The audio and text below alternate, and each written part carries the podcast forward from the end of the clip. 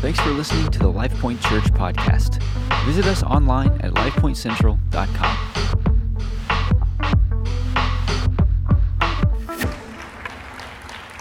Well, once again, good morning, everybody. Welcome to LifePoint on Easter Sunday this morning. And we, uh, a week ago, started a series called His Story or History. How many know history is important? Um, it's important that we learn from history. You know, we're, we're in an age where they're trying to delete and erase history, which you can't do. Um, if, we, if we don't learn from history, history, we repeat our mistakes and we repeat our errors. Uh, so we need to learn from history. And history uh, not only gives us lessons we need to relearn or learn better, there's some things that, that have happened in history that have dramatic and direct impact on the moment that we're living right now. But I'm a firm believer that history is all about his story. Someone agree with that? It's, a, it's the history of, of God and God's love and God's work and God's hand on this world through the centuries. And so we've been looking at this, at this series we're calling History that we started last Sunday. And I want to read a scripture to you. This is from Matthew chapter 20. And, uh, and this is what Jesus said. Jesus was going to Jerusalem, and on the way, he took the 12 aside and he said this to him We're, we're going to go up to Jerusalem, and the Son of Man is going to be delivered to the chief priests and the teachers of the law, and they will condemn him to death.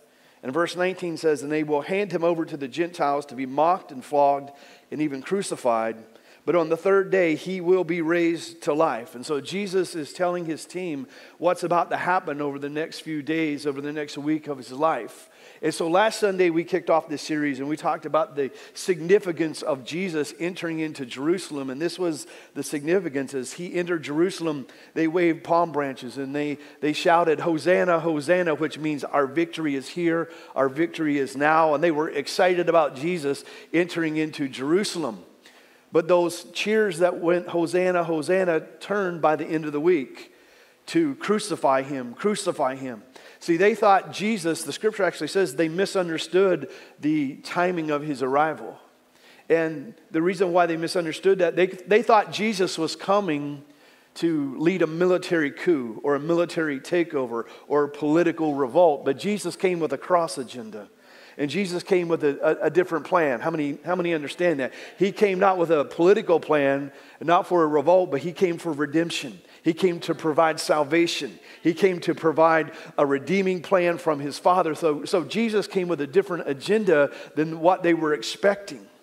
But Jesus showed up on Sunday, arriving in Jerusalem, and by Friday, that same crowd that was excited about his arrival now were shouting for him to be crucified they actually asked for Barabbas to be released. Now, Barabbas was a leading zealot at the time, and he, he was known for leading these political revolts. And they misunderstood the timing of what, what they needed most. They wanted political help when Jesus came to help their souls. He came to help, their, uh, help them with the, a salvation plan. But yet they crucified Jesus. And we learned this on, in our Good Friday service, which was a great time together, that Jesus came. He was arrested uh, basically for being a terrorist. He was scorned, he was scourged, the Bible says. He was crucified, and he died on the cross, and he was buried in a tomb. And the Bible said he, he went into the grave, which means he actually descended into hell. And he was, in, he was in the belly of hell for those few nights from Friday until Sunday. And so we understood the significance of him going to the cross just like we've learned the significance of entering Jerusalem. And this morning, I want to talk about um, not just the significance of his cross, but I want to talk about the significance of why we're here this morning. So I want to read a few scriptures, make a few points, look at someone and say, This is about to be good. This is Matthew chapter 20.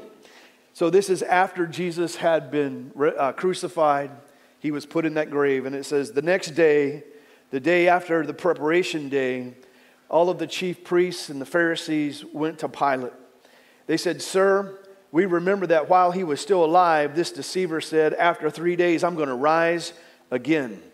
So give the order for the tomb to be made secure until the third day. Otherwise, his disciples might come and they might steal his body and tell the people that he's been raised from the dead.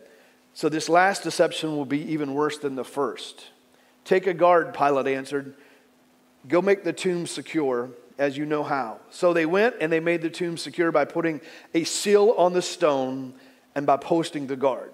Now let's jump down to Matthew chapter 28. It says this After the Sabbath, at dawn on the first day of the week, Mary Magdalene and the other Mary went to look at the tomb.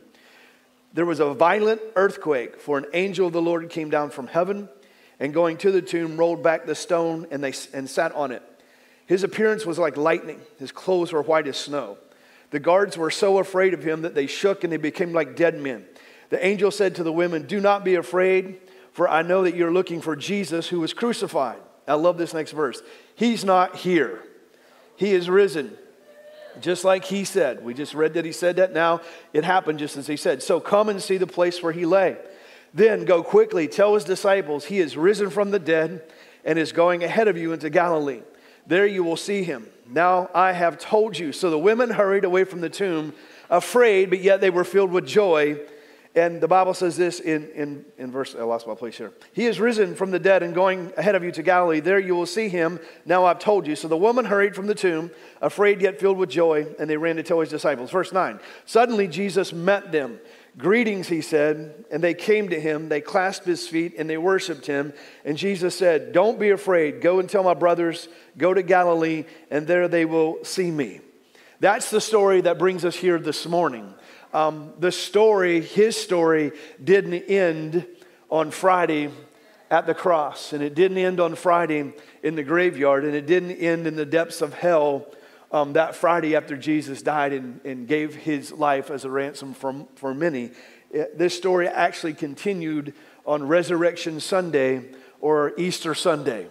That's why we're gathered here this morning. That's why we're here. We're worshiping. That's why you dressed up and, and put your Sunday best on. That's why you're here smiling. That's here why many churches across our land and across the world today actually have something to celebrate, not just death on Friday, but resurrection on Sunday.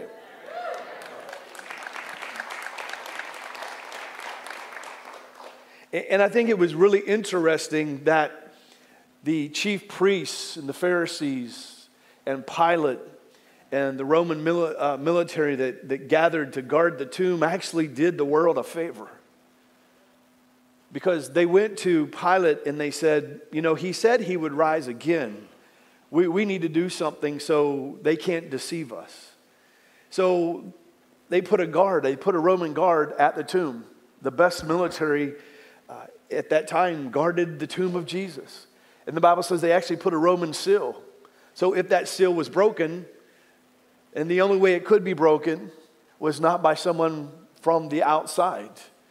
They actually did us a favor and gave us proof that no human could come in and roll that stone away.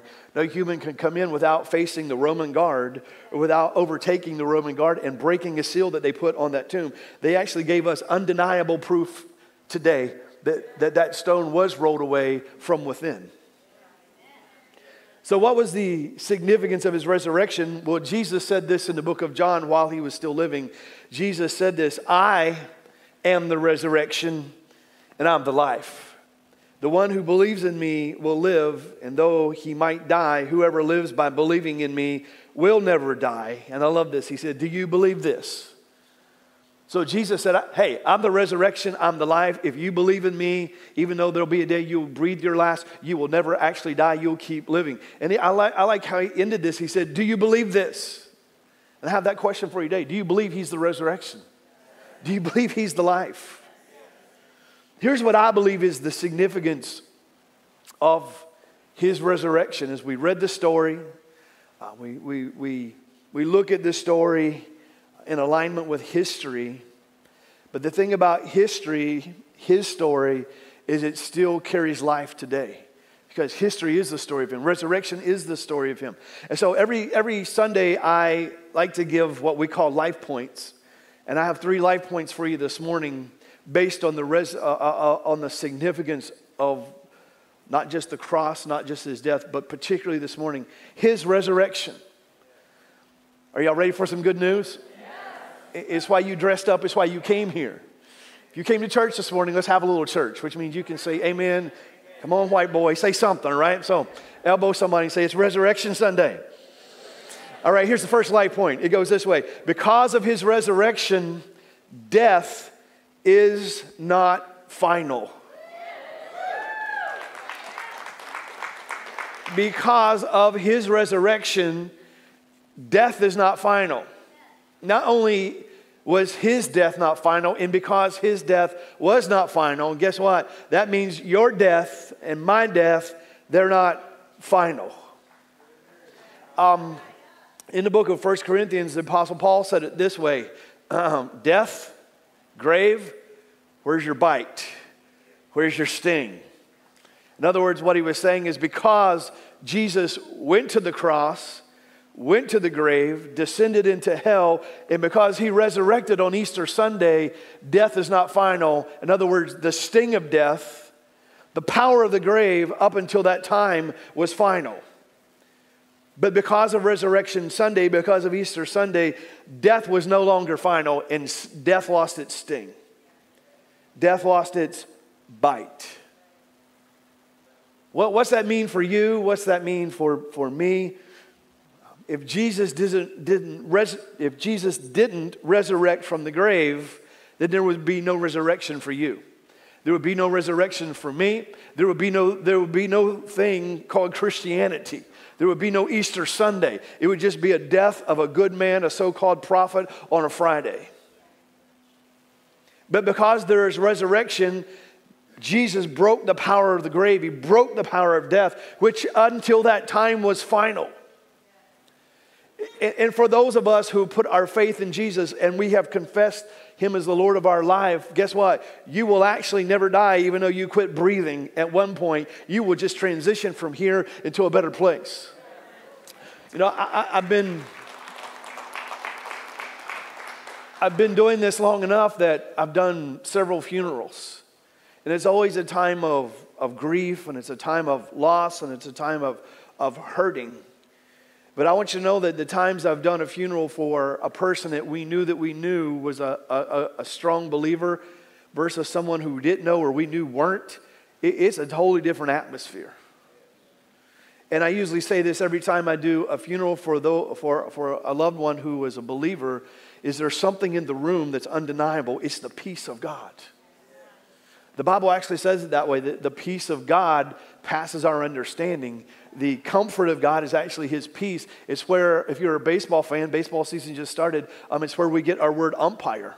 You know, umpire stands behind the plate and he'll say, That's a strike, that's a ball, that's foul, that's in, that's out. That's what the peace of God does in our life. And when someone who is a believer passes on, there's an over, even though there's grief, Actually, the Bible said this we grieve, but we grieve with hope. We don't grieve without hope. In other words, we grieve that we will miss them, but there's a hope in the room that you cannot deny. Why is that there? Why is that peace? Does, why does peace saturate a funeral home when someone who passes away was a believer? You know why? Because Jesus took the sting of death. Jesus broke the power of the grave. Yes, we grieve because we miss them, but there, there is this hope. And I usually say it in my message. I'll say this that we will see them again. It's, you know, sometimes in those situations, we just say things because we don't know what to say. But when you say something like that, it's a thousand percent accurate. So there'll be a time that you might breathe your last breath here, but you'll step out of this place and you'll step right into heaven. It's just a transition. And Jesus said that I'm the resurrection, I'm the life. If you believe in me, you will never die. Well, how can that be? Because God's only Son didn't just go to a cross, He didn't just go to the grave, He didn't just descend into hell. And you know why He did all of that? So you wouldn't have to.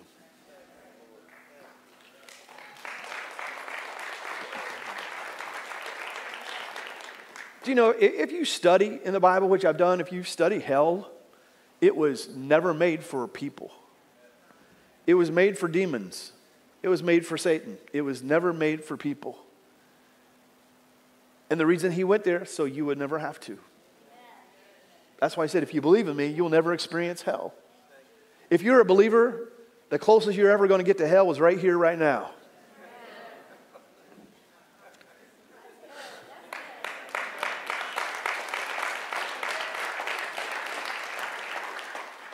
It's only going to get better. That's good news.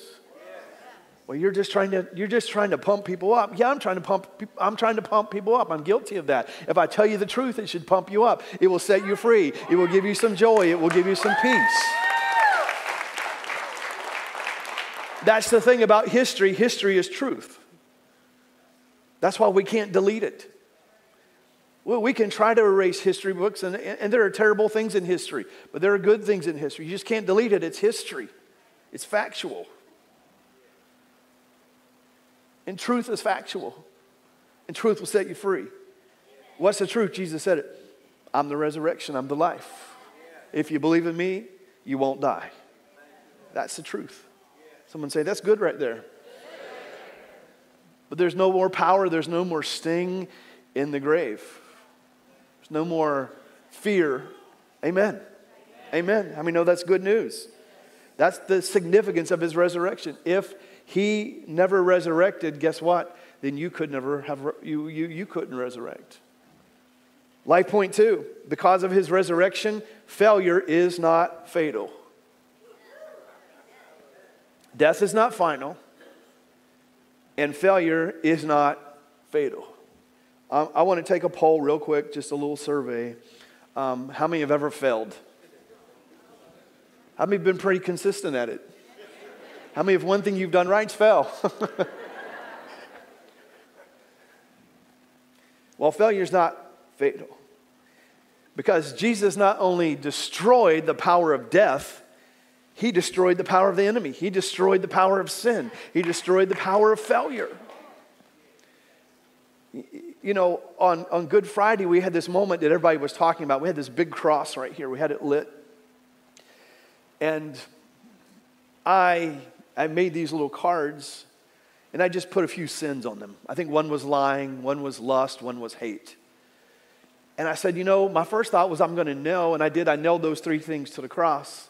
And I thought, my, you know, my first thought was Jesus nailed lust to the cross. He, he nailed lying to the cross. He nailed hatred to the cross. And man, I just felt like God arrested me. And he said, that's not really what happened. So I made another card, if you were here, and I, I nailed it to the cross. It just said Jesus because we nailed Jesus to the cross. My failure nailed Jesus to the cross. Now, he offered himself. The Bible said that he had to offer himself because no man could take his life. But the power of death was destroyed at the resurrection, and so was the power of sin.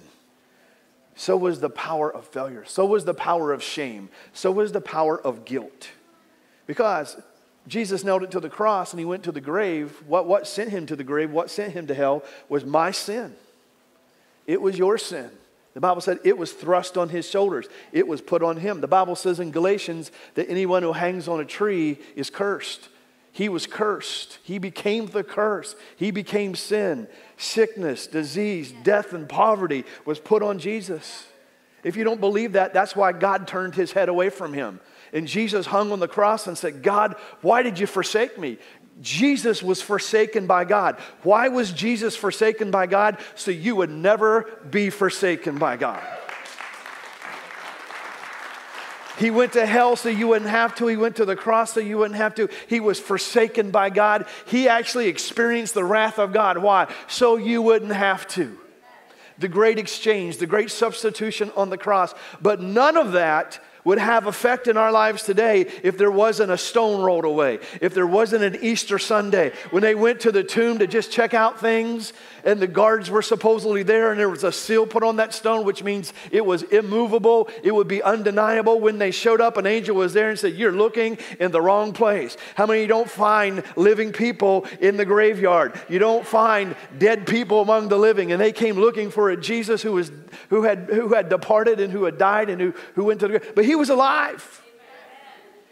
I want you just to know this. I know this, it doesn't sound real deep, but if he was alive then, He's still alive right now. But he broke the power of the grave, and he also broke the power of shame, and he broke the power of guilt. And just like, uh, just like the power and, and the sting of death was broken, so was the power of sin, so was the power of the enemy. Uh, let me say it this, this way to you forgiveness, which we got uh, uh, when we received Jesus, justification just as if we'd never sinned before. All of your yesterday, right now, and tomorrow, uh, if you're a believer, is covered by the blood of Jesus. You're forgiven. But forgiveness isn't a doctrine to be argued about because it's a person. It's a person of Jesus that offered and offers forgiveness. So, the good news, the significance of the resurrection is that death is not final, failure is not fatal. And you ready for the last one? The significance of the resurrection is because of the resurrection, faith is not futile. Faith is not futile. The resurrection makes Christianity different than any other religion existing or ever existed. Because every other religion, you can find a grave with bones, with a coffin, with a casket, with a vault.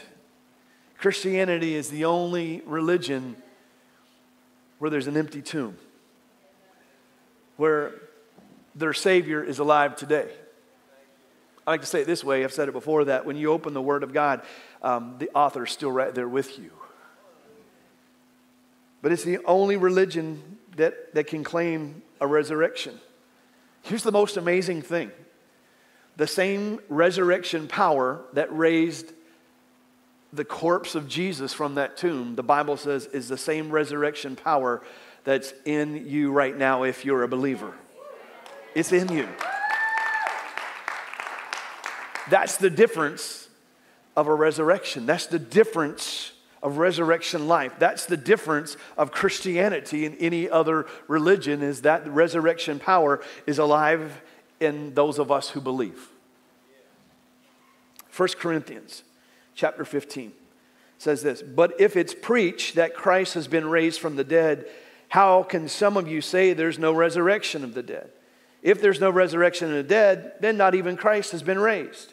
And if Christ has not been raised, then our preaching is useless, and so is your what? Faith.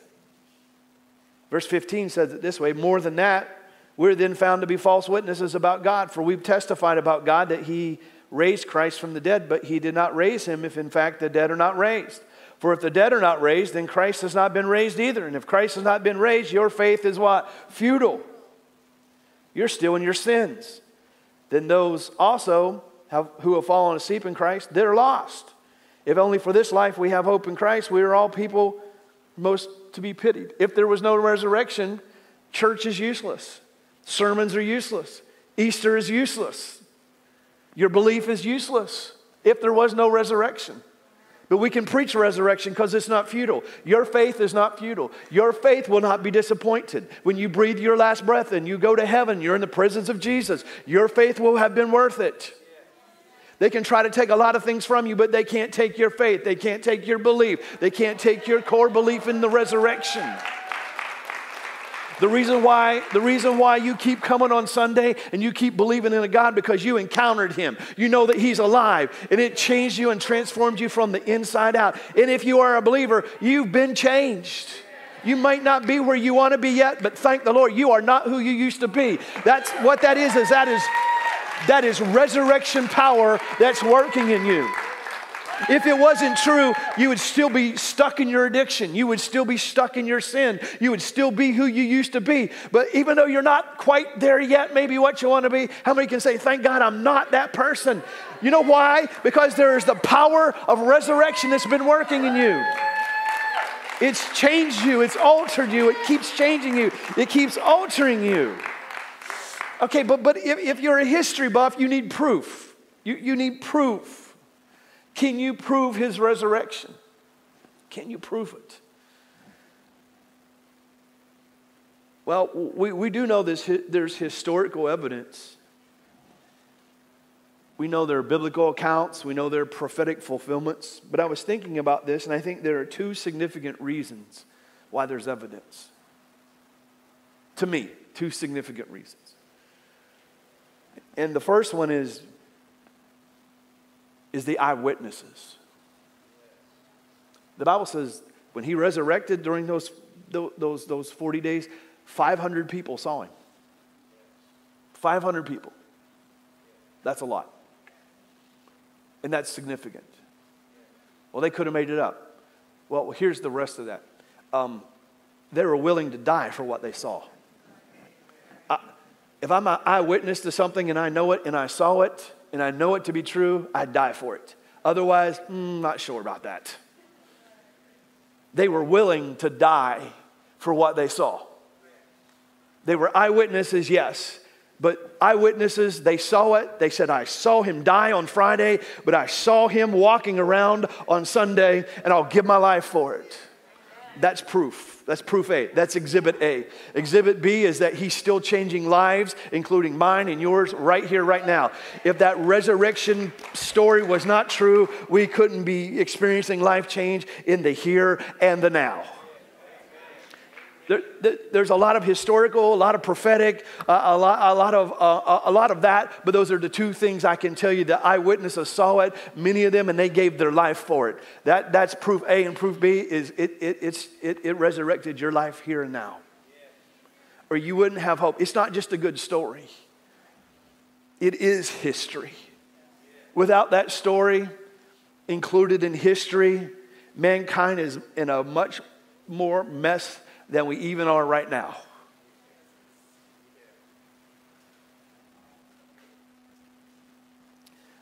Uh, let me read to you. I just read to you there in 1 Corinthians. I want to jump down a few verses. I want to read a verse to you, two verses, that we quote a lot of times out of context, although the way we say it is true. But verse 33 says this Don't be misled. Bad company corrupts good character. Come back to your senses as you ought. Stop sinning. There are some who are ignorant of, God, and I say this to your shame. Um, we, we quote that bad company corrupts good character. What that means, usually, when we say that, is whoever you hang out with is how you're going to end up acting. How, how many would agree with this? Some of your best times in life included certain people. How many would also say that some of my biggest mistakes in life included a certain set of few people? and so there's truth to the scripture. But you know what this scripture really means? It's in the context of resurrection. And what it's saying is, don't let someone else who doesn't believe in the resurrection keep you from living resurrection life. Don't let the few who won't believe in the power of resurrection. Don't let a few who say Easter Sunday is just a story. Don't let, don't let a few who don't think you should be living passionately and living your life for Christ. Don't let a few who have never experienced the goodness of God talk you out of believing in abundant life. Don't let a few who, ha- who are ignorant or have chosen to deny the fact that Jesus is alive, don't let, let that few make your life miserable. Don't let, that, don't let those few keep you from giving your life to Jesus. Don't let those few send you to hell. Don't let those few keep you from heaven. Don't let those few keep you from believing that Jesus is the King of Kings. He is the Lord of Lords, as we sang today. Don't let a few keep you from throwing your hands up and singing, All hail King Jesus. Don't let a, a few of life's experiences, don't let a few of life's disappointments, don't let a few people on the way talk you out of believing that Jesus still is alive on April the 9th, 2023. Don't let someone in your neighborhood, don't let someone in your school, don't let someone in the White House, don't let someone in Hollywood, don't let them corrupt your belief.